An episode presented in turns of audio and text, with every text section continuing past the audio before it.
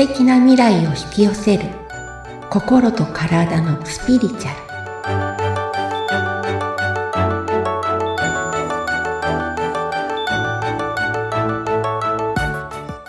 こんにちは。自己実現コーチでスピリチュアルカウンセラーの深田さゆりです。アシスタントの菅千奈美です。さゆりさんよろしくお願いいたします。よろしくお願いします。今回のテーマはどんな感じですか？えっと起きたね、いろいろな問題に自動反応はしないってことですね。はい。なんだろうっていう感じです、今。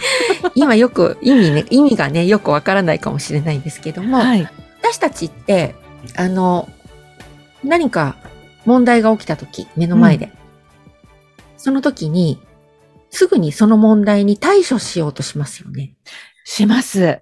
うん。うん。で、その対処するときも、まず対処する前に、やることがあるんですね。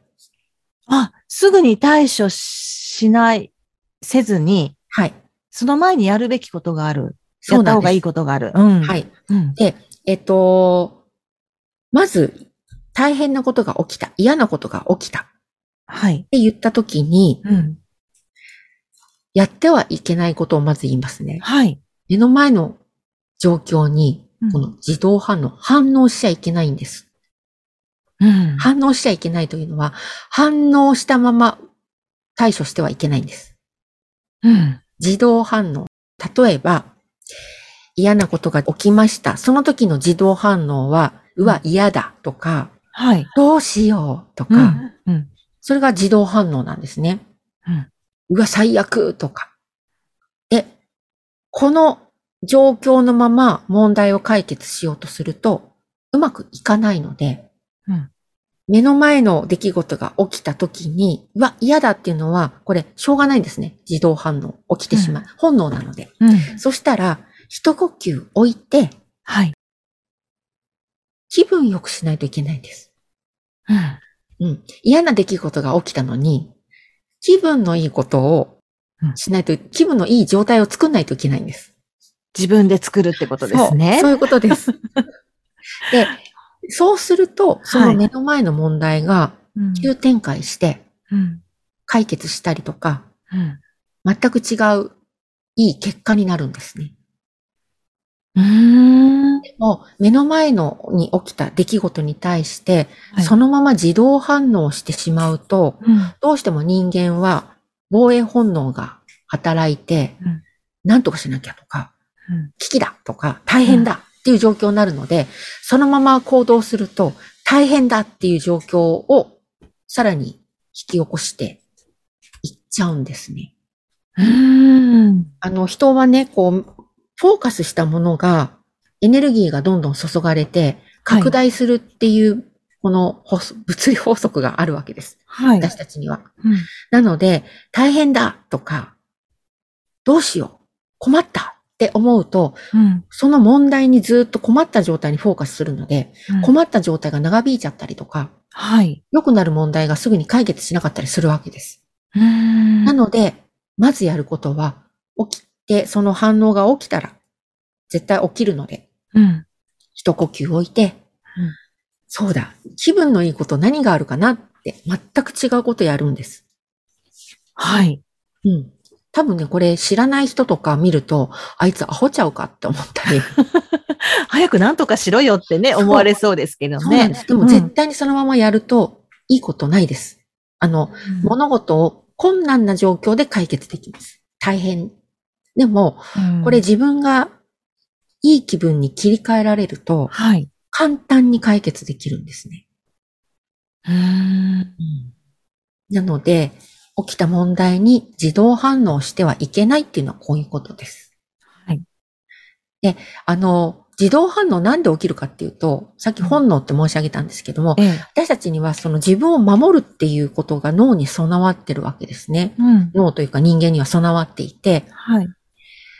本当危険を察知したら危ないから逃げろか、戦うかの、どっちかのストレスホルモンが出て、戦うか逃げるかになるわけですよ。はい、緊急事態ですから。うん。で、そのモードでやってしまうと、起きる結果は戦うことか逃げることかっていうことが拡大されちゃうわけです。うん。これがでも脳の、脳に備わった役割なので、もうしょうがないんですよね。うん。自分を守るために設定されている機能なので。なので、この思考の暴走を止めるためにも、はい。し一回深呼吸をしたり、うん全く別なことを考えて、うん。うん。えっ、と、今日何食べようかなとか。全然違うことでいいんですね。そうです。うんある人は、なんか、あの、パイナポー、パイナポー、パイナポーって、笑っちゃいますけど、ね。笑う、そう、笑うのは大切なんですよね。私は何をやってるんだろうと思いながら言ってる。る自分、そこにちょっと空間が生まれ、なんて隙間が生まれるわけですよ。はい。その隙間がすごい大切で、うん。うんそこに隙間が生まれることで、あの、ガーッとネガティブに行こうとしてたギアをチェンジできるんですよね。うーん。なんかその隙間が心の余裕みたいなものにつながっていくんですかね。そうです。うん、うん、うん。心の余裕です。うん、うん。はい。へえ。なので、目の前の現実にそのまま反応したらダメなんです。うん。どんなことが起きても、ポジティブな反応に切り替えないとダメなんです。どんなことが起きてもなんです。どんなにやばいなって思うことが起きても、それを変えなきゃいけない。ポジティブなそうすあそうすると、いい方向に物事を、自分の願った方向に物事を導けるんですよ。願った結果が手に入るようになるんです。へえ。うんそうなんですね。そうなんです。でもここで、うん。あ、問題が起きた、どうしようっていう方向に反応してしまうと、うん。せっかくいい流れだったのに、ネガティブな方に行っちゃうので、うん。絶対にもう、反応しない。私はそっちにはなびきません、みたいうーん。なんかね、急になんか起こると、つい慌ててしまって、な。うん。どうしようって思って、なんとかしなきゃって、もうそれが一連の流れのようになってるような気がするんですけれども、そうではないってことですね。違うんですよ。あの、なんかすすぐにね、こう、緊急対応をすぐにするといいって、はい。勘違いしてるんですけども、そう思いました。思ってました。うん。トータルで見ると、うんちょっと一呼吸置いた方がうん早く解決するし、うんより良い結果になるんですよ。うん大体ほら、そこをやる、例えばその問題に慣れてたら別ですけれども、ええええいつもいつも起きる。うん例えば、あの、ね、消防士の方とか、はい。うん。いろいろと医療の緊急、あの、救急隊とかね、はいそういう方たちはその緊急事態に慣れてるうん。ので、自衛隊の方とかね、うん。そういう、もう慣れて訓練されてる方は、落ち着いてもう行動ができてるので、それはまた別な話ですけれども、うん突発的に何かやって、その出来事に慣れてない場合は、慌てふためいてしまうので、うん。あの、ミスをしたりとか、うん。いろんなこう、条件が目に入らなくて、慌ててしまったりとか、うんそういうことが起きるので、うんより一呼吸置いた方がいい結果になるんですよね。ね、一回こう、冷静になるっていうか、ええそうすると、またちょっと自分の気持ちも落ち着くでしょうしう、んうん、いい方向に向かっていくのかもしれないなって思いました。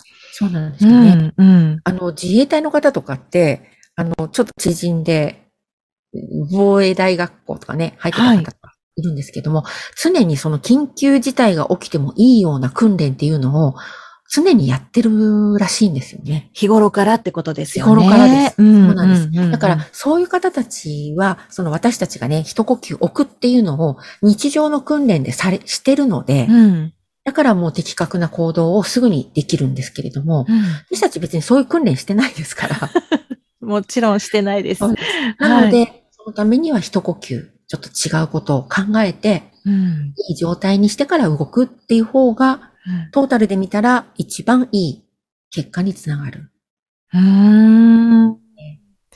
その一呼吸を置いて、自分をいい状態にしておくために、前、さゆりさんが経験談で教えてくださったのが、トイレに駆け込んだっていう時あったじゃないですか。そうです、そうです。そういう感じなんですかね。そうです。あの時はとっさにトイレにね、あの、深呼吸して、あの、目をつぶって、うん、私はちょっといい状態と繋がりたかったので、うん、人から見られるのが嫌だったから、トイレに駆け込んだんですけども、はい、こんな感じですね。別に外に行けるとかね、一呼吸、別なところに行って、深呼吸ができるんだったらそれでもいいですし、はい。はい。何でもいいです。え、その時の気持ち、落ち着こう落ち着こうって思えば思うほど焦っちゃう場合もあるかと思うんですけど、ええ、何深、深呼吸すれば落ち着けるってことなんですか？あ、まずね、うん、私がやったことは、うん、自分が焦ってることに気づくってことですよね。あ、うん、うん、うん。まずその状況でね、自分が焦ってると。うん、そうそう、うんうん、本当になんか、やっちまったって思ったので、はい。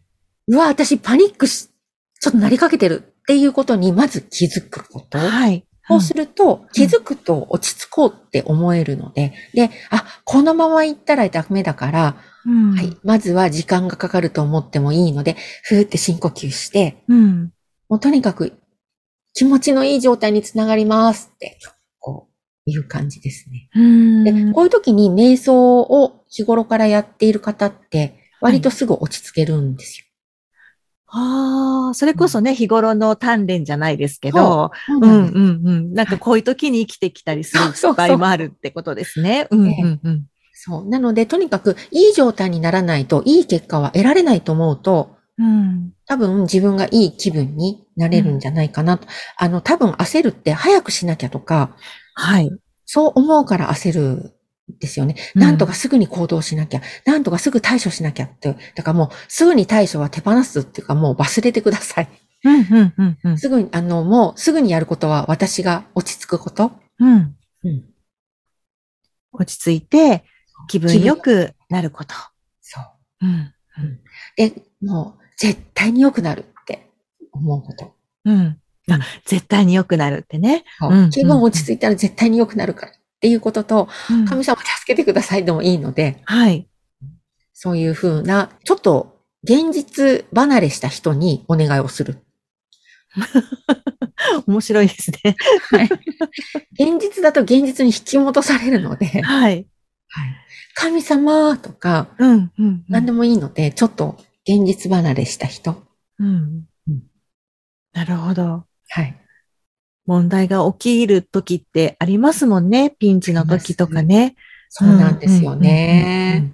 そう。えー、実際はそんなね、あの、大したことないんですけれども、うん、すっごい大変なことをやっちゃったって思うんですよね。うんうんうんうん、そうで、本当に大変なことももちろんありますけれども、うん、その大変なことをよりこう簡単に解決に導くのは、もうね、インスピレーションしかないんです。